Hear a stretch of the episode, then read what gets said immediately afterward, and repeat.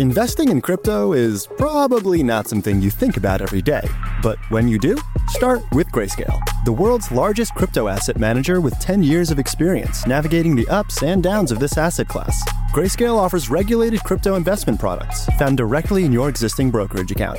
Just search for Grayscale. Crypto investing begins with Grayscale. Investing involves risk, including possible loss of principal, based on AUM as of December 31st, 2023. Visit grayscale.com for more information and important disclosures. It's like the Goldilocks scenario. You did want higher rates, and banks were a major beneficiary of higher rates, but you didn't want too much. And look, I mean, what we had was 500 basis points of rate hikes in 12 months, which was very significant. Hello and welcome to the Barron's Streetwise podcast. I'm Jack Hough, and the voice you just heard is Richard Ramsden. He leads bank coverage for a bank, Goldman Sachs, and he's just the guy to explain what the heck is going on with regional banks, all these lingering fears and occasional share price plunges. We'll also hear from a Princeton economist and historian who has made a study of the link between economic crises and globalization. And he says that what everyone thinks is about to happen now isn't about to happen. Was that was that teasy enough? Was that too teasy? Did I not give enough info for that to qualify as a tease, or is that a tease? Oh yeah, most definitely a teaser. I might have under teased.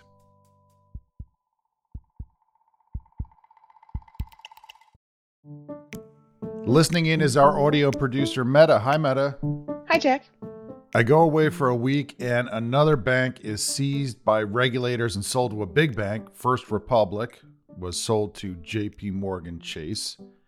And now I'm back and there's another bank that has one of these sharp share price declines that gets everyone worried. It's called PacWest Bancorp. It was down more than 23% this past Thursday. It's down about 80% for the year.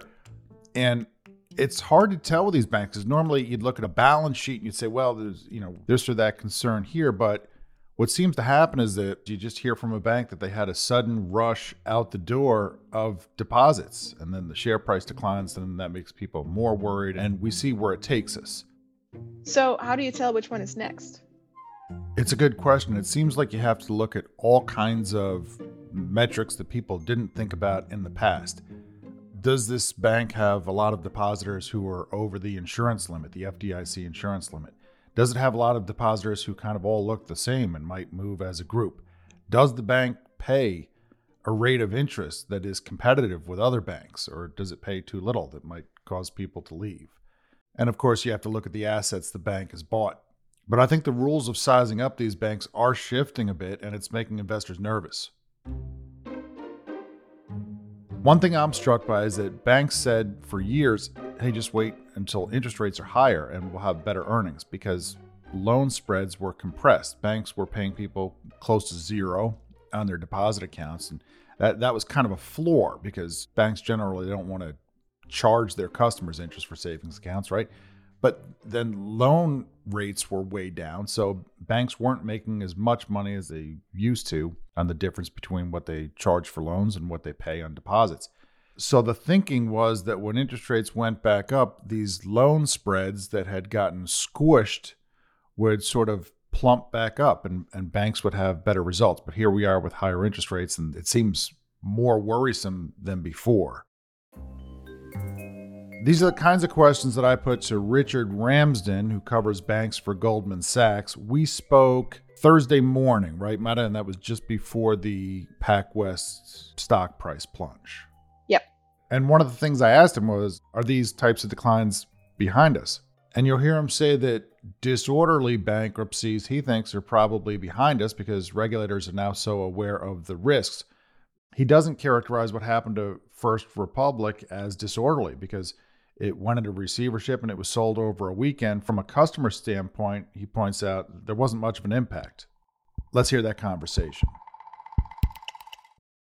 I read with great interest your report on the state of banks. I want to try to figure out two things. One, whether we're going to have another bank related blow up that's going to take down people's, you know, stock portfolios, and two, whether any of these banks out there look like attractive deals to you. Could I just start by asking you what has gone wrong and where we stand in it? I mean, I get that banks bought a lot of treasuries that went down in value and that created problems for them. What do you think are the root causes of the problems we've been seeing? Well, look, I mean, this bank crisis obviously does look very different to ones that we've been through recently, especially 2008. You know, most bank crises come about when the economy is deteriorating, investors start to worry about credit quality, credit quality starts to get a lot worse, and that leads to concerns around the capital position of the banking system. I mean, this crisis has come about at a time that unemployment is very low and the economy is very healthy. And it's also happened at a time that bank capital ratios are actually relatively good compared to history. You know, so to your point, I think look, this has really been more about liquidity issues in certain banks. And I think there's a couple of things that have happened here. The first is you talked briefly about this, which is, you know, banks had a lot of deposit inflows around COVID. Deposits grew 35% in the two year period around COVID. That happened at a time that loan demand was weak. So rather than redeploying those deposits into loans, they reinvested them into securities. And then obviously interest rates went up a great deal. They went up 500 basis points, and those securities were underwater. That in itself wasn't the problem per se. The problem was the fact that that was coupled with deposit outflows in the banking system. So if you look at deposits from the peak, core deposits are down about eight or nine percent. And that caused some of these banks to have to sell securities at a loss, crystallize those losses through their capital ratios, and that obviously caused some concerns. So this has really come about because of the very significant tightening of financial conditions. It's come about because of the deposit outflows, and it's also come about because obviously some banks really didn't think about duration and interest rate risk probably in the way that they should have done. I, I think they worked under the assumption that interest rates were going to re- remain low for a protracted period of time. It seems like customers, depositors, you know, when rates were near zero, no one cared. No one asked what their banks were paying on deposits, but now the rates are meaningful. You know, you can get 4% and change. And that combined with mobile banking means that they can quickly move their money. Is that now a, a risk? Do you have to look across the bank landscape and say, not just what are your ratios, but what are you actually paying depositors? Are you not paying them enough? And is that putting you in a risky position? I think that's exactly right. So, look, two things are happening concurrently. I mean, the first is Look, depositors, especially uninsured depositors to a degree, are thinking like creditors, i.e., you know, they're asking the question, look, where is my money? Hmm. And is there counterparty risk? You know, because obviously if you're above the uninsured limit, which is $250,000, you know, there is a risk that in the event of, you know, the bank going into receivership, that you're not going to be able to access your money or you may not get all of your money back. There has been money moving within the banking system, and, and really it's been flowing from some of the smaller regionals to the large GSIBs. And that's happening because the largest banks, the GSIBs, globally systemically important banks, are just held to very, very different capital and liquidity requirements. You know, so if you're looking at where your money is purely through a counterparty lens, you know, it does make sense that money has gone to these large institutions that have obviously got just higher capital and higher liquidity requirements. The second thing that's happened is that money has also started leaving the banking system. And that money is leaving because there is a very significant difference in terms of rate that you can get on deposits relative to money market funds. So if you look at the first quarter of this year, the average rate paid on deposits across the US banking system was about 1.4%. You can get over 300 basis points more than that in a money market fund. And you're also protected in a money market fund in a different way in that it's typically in a custody account. You know, so in the event of a bankruptcy, you know, you are treated differently uh, relative to a bank depositor. You know, so you have seen money flowing into money market funds, you know, mainly I think because of the yield differential. And that's something that obviously can continue. Now, the banking system is obviously responding. There's been a significant uptick in terms of special offers around things like CDs, and you have seen interest rates on deposits go up. But clearly, in turn, that is putting pressure on funding costs for the banking system, which in turn is pressurizing profitability. Any broad takeaways from first quarter earnings? Anything you saw there that people should know? I mean, first quarter earnings feels like an eternity ago, but you know, I, I, I, point to a few things. I mean, the first is you are seeing this bifurcation in terms of deposit flow by bank. So, in the first quarter of this year, about three, you saw about three percent deposit shrinkage across the system.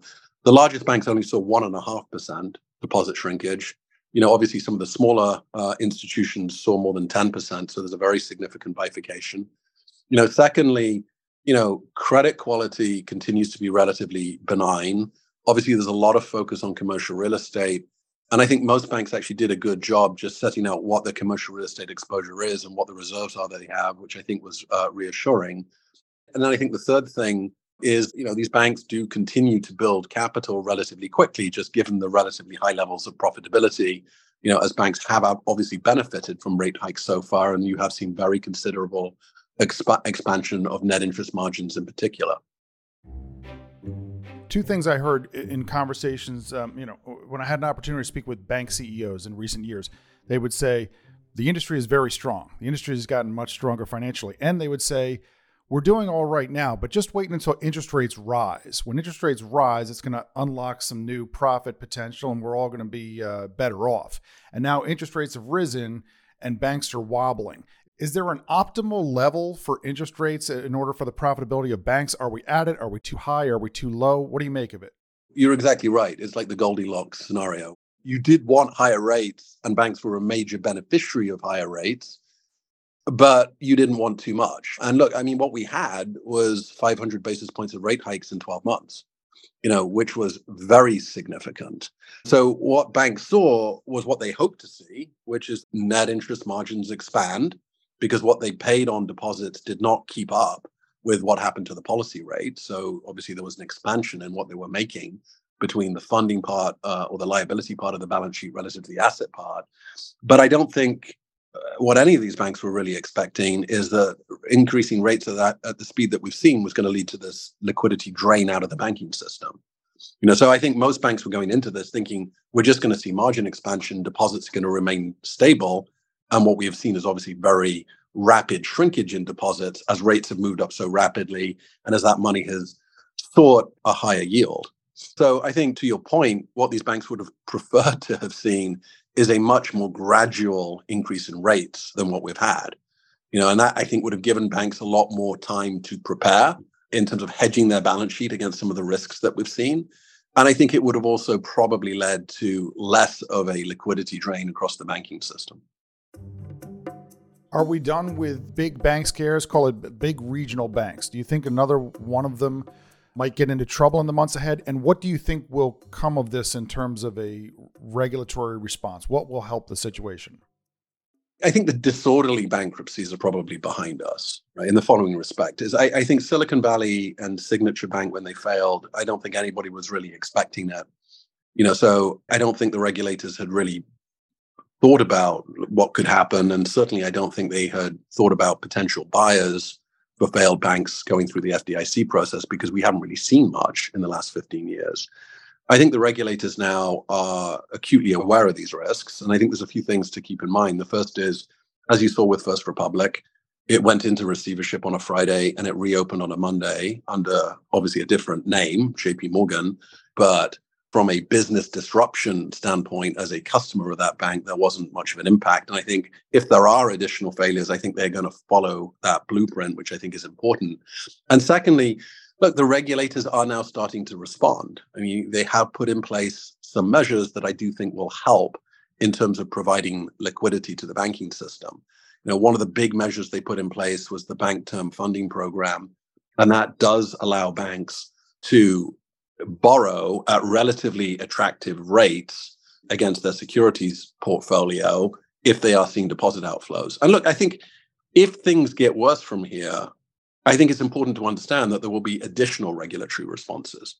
You know, so don't underestimate the ability of the Treasury and the Fed to put in place measures that will stabilize the banking system if things do deteriorate from here. And lastly, Richard, should investors buy bank shares here? And if if they should, should they prefer maybe the regional banks where they've seen prices beaten way down or the big banks that have come through this fine and you know might be in a situation where the strong are getting stronger? I mean, we certainly have a preference for some of the larger banks because the risks, I think, are easier to assess, even though, to your point, they have outperformed. But we are looking, you know, for areas where we think the market has perhaps been too negative around the valuations we certainly think there is value emerging in some of the super regional banks. I think for the smaller banks, really the concern from here is what is the path for regulation? You know, so what's making it very difficult to value some of the smaller banks is there is going to be, you know, increased regulation, which means increased capital requirements, increased liquidity requirements, which will translate to lower returns as well as higher costs. And at this stage, it's just very difficult to calibrate what that means for the return on equity profile for some of those banks. What are maybe two of those big banks that you and your team like here for investors? So, Bank America and Wells Fargo are the two that we would look at. I mean, we do like JP Morgan, it's just outperformed considerably. You know, Bank America, there's been concerns around losses in their held to maturity book. Um, we're not overly concerned about that at Bank America because we do think uh, their deposit base is going to be a lot more stable than others, so they don't need to crystallize those losses. And then Wells Fargo, we think, is a, an interesting idiosyncratic story around ability to reduce costs, the potential for the asset cap to get, be lifted, as well as a bank that actually has considerable excess capital, which is very valuable at this point in the economic cycle. Thank you, Richard. Coming up, remember that segment I under teased at the beginning of this episode? Let's let's give it a full tease now. Meta, I don't want to over tease here. Let me know when I get high enough on the tease meter. We're going to speak with Harold James. He's an economic historian at Princeton University. He's the author of a book called Seven Crashes The Economic Crises That Shaped Globalization. And we're going to talk about the pandemic and the oh, effect oh, that. Hey, hey, Jack, I think you're getting too teasy. Good point. That's next after this quick break. Investing in crypto is probably not something you think about every day, but when you do, start with Grayscale, the world's largest crypto asset manager with 10 years of experience navigating the ups and downs of this asset class. Grayscale offers regulated crypto investment products found directly in your existing brokerage account. Just search for Grayscale. Crypto investing begins with Grayscale. Investing involves risk, including possible loss of principal, based on AUM as of December 31st, 2023. Visit grayscale.com for more information and important disclosures. Welcome back. This past week, we got a fresh reading on inflation.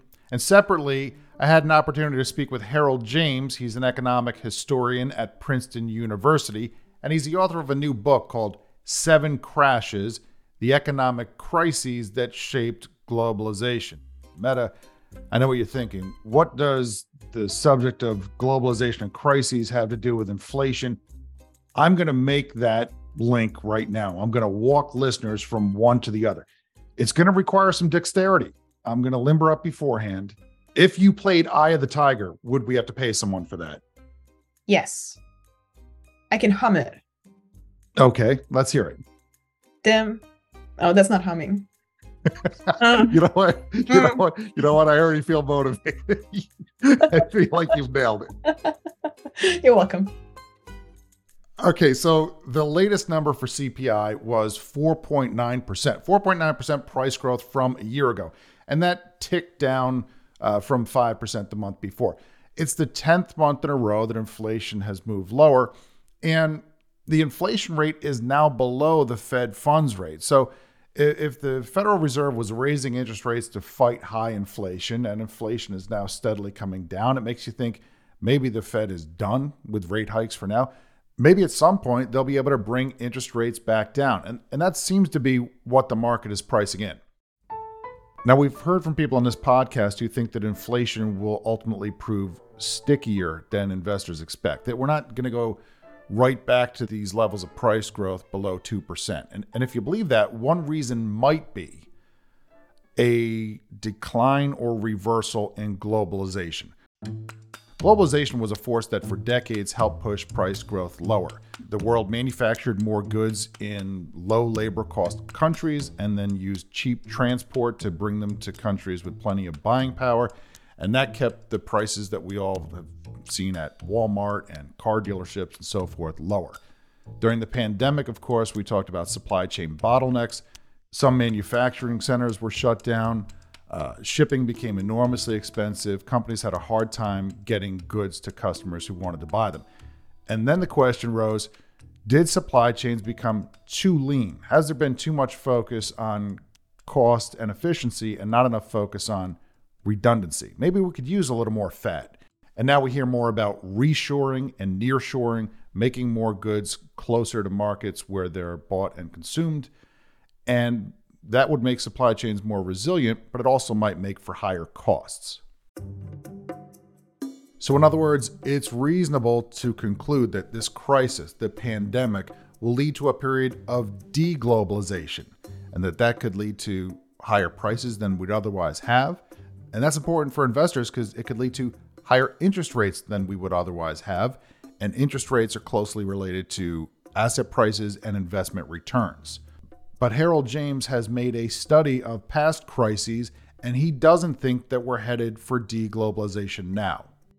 There was a lot of talk about the end of globalization last year. Larry Fink and BlackRock had a famous analysis that said this is the end of globalization.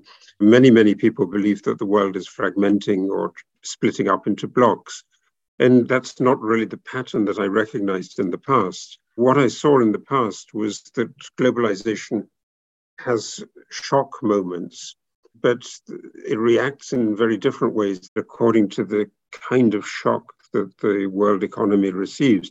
And so demand shocks, where demand collapses, are characteristically associated with deglobalization, but supply shocks are actually associated in the end with a turn to more global opening and to more economic connectedness. Harold has researched many past crises for the book. They were all, of course, associated with grief and loss and hardship but not all of them had awful economic outcomes. There were examples of bad events that had positive long term economic effects. And the, the difference has to do with whether they were prompted by a lack of supply or a lack of demand.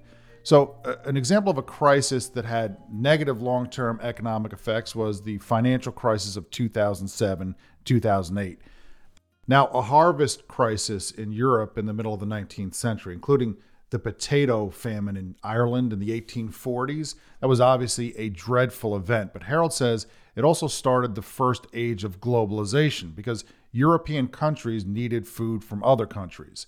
He says the latest crisis, the pandemic, has made the world more interconnected, not the other way around. If you just take the vaccines that were used to provide an answer to the pandemic, they take research and development and production in many, many different countries. And so the estimate for, for instance, the um, Pfizer BioNTech vaccine is that it requires bits, components, glass vials, delivery mechanisms, etc., from 24 different countries. It's a really brilliant example of the way in which the world is interconnected. And my reflection on that is that you're not going easily to get rid of that. If you think about it, it's just about conceivable that in a very, very large country in the United States or in China, you might be able to move towards more national self sufficiency. But if you think of what it's like in a small country or even a medium sized European country, that's just not feasible. And yes, I mean, I think it's changing somewhat in the sense that China is expanding its connections with Vietnam or with Indonesia. But actually, you know, fascinatingly, since the outbreak of the pandemic in 2020, China US trade has been increasing as well. So, you know, we see a lot of deglobalization in people's talking, but we don't see it in the figures and the statistics. Here's another example of how a crisis caused by lack of supply can lead to increased globalization, innovation, lower prices, and growth. In the 1970s, we had two oil shocks that made the cost of shipping go up dramatically. At the time, the containerization of global shipping, you know, the big ships with all those trucking containers stacked on top of them, that was still in its infancy. But the oil crisis helped it take off these negative supply shocks were in the past exactly the moment when already existing technologies were taken up but adopted widely and become transformative.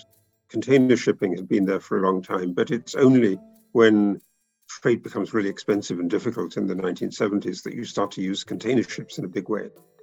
Containerization ultimately drove shipping costs much lower and led to a boom in global trade. So that was a dividend that came from a crisis and led to a long stretch of growth. We've got the same today, I think, the way in which AI has been advancing, and also, by the way, the vaccine itself, the use of mRNA vaccines, they've been around since the 1990s, were used for really rare tropical diseases. Then in the pandemic, you saw that they could be used to fight the COVID infection, the virus. And now it's really eminently plausible that they're going to be used for a wide variety of common diseases, including many cancers. I hesitate to call any of this a silver lining to the pandemic. If you're a member of a family who lost someone to the pandemic, there are no silver linings. But Harold says the pandemic might ultimately yield a period of growth and lowering of costs in important areas. You know, where the greatest squeeze on people's income was in the last 30 years, 40 years, was about medical costs, education costs, and housing costs. And all of those have been actually thrown into turmoil by the aftermath of the pandemic. Medicine, you know, much more telemedicine, much more remote medicine, use doctors in other countries, use AI to do diagnoses. It's got a radical cost reduction effect. Education, if you think of something like the Khan Academy, you know, this is offering first class education uh, for free to anybody who has an internet connection anywhere in the world. Housing, we don't need to live in major metropolitan cities anymore. So, you know, in the past you had to be in London or you had to be in New York. Now you can be somewhere else and go to meetings, you know, maybe a couple of times a month. But it's actually got long and profound transformative qualities. But when you say, are there likely to be more crises? Of course, because you know, something like commercial real estate is really affected by this. And you think of the turmoil in US banking, it's to do to quite considerable extent with commercial real estate loans, and that's an adjustment issue, adjustment problem. People won't need that amount of office space. Thank you, Harold. Uh, Harold mentioned office space and commercial real estate loans, and so did Richard earlier when he was talking about bank earnings. And we've had some listener questions on office REITs, real estate investment trusts. I think uh, we should say something about that in the podcast. Is that next week, Meta? Yep. And we're also going to have dare I tease, the CEO of a major car company. Can't tell you which one. Rhymes with schmord. That's all I'm going to say. Now that's a tease. thank you, Harold and Richard, and thank all of you for listening. If you have a question you'd like to hear answered on the podcast, just tape it on your phone, use the voice memo app, and you can send it to jack.hough, that's H O U G H, at barrons.com. Meta Lutsoft is our producer. You can subscribe to the podcast on Apple Podcasts, Spotify, or wherever you listen. If you listen on Apple, write us a review. Hey, public service announcement. If you do leave a review, um, don't tell me how much you like the dad jokes. Now, I know you mean well, but I want to raise awareness here for the dad community out there. Uh, this is an important issue, right, Meta? I mean, a dad joke. Not every joke that is told by a dad is a dad joke. Now, a dad joke is like a short and, and corny joke that's often pun based. Let me give you an example that I read on a Reader's Digest list titled 100 and something dad jokes that are actually pretty funny. Uh, none of them are pretty funny. Here's the joke Why didn't Han Solo enjoy his steak dinner? I don't know. It was chewy. It was chewy. Now notice your lack of laughter, Meta. That's that's a that's a good in- I, something's wrong with my microphone, I think. that's a good indication that you've just heard a dad joke. That's just the kind of joke that we won't I mean, except for now that we won't typically be telling in this podcast. I'm a dad. Once in a while I make a joke. That doesn't make them dad jokes, folks. I think that's probably a good place to leave it. I had some more thoughts on the subject, but okay. Thanks and see you next week.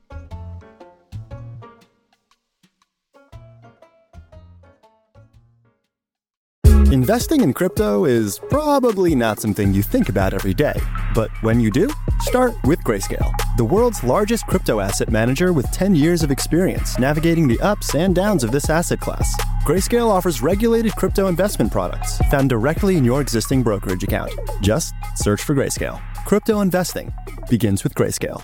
Investing involves risk, including possible loss of principal, based on AUM as of December 31st, 2023. Visit grayscale.com for more information and important disclosures.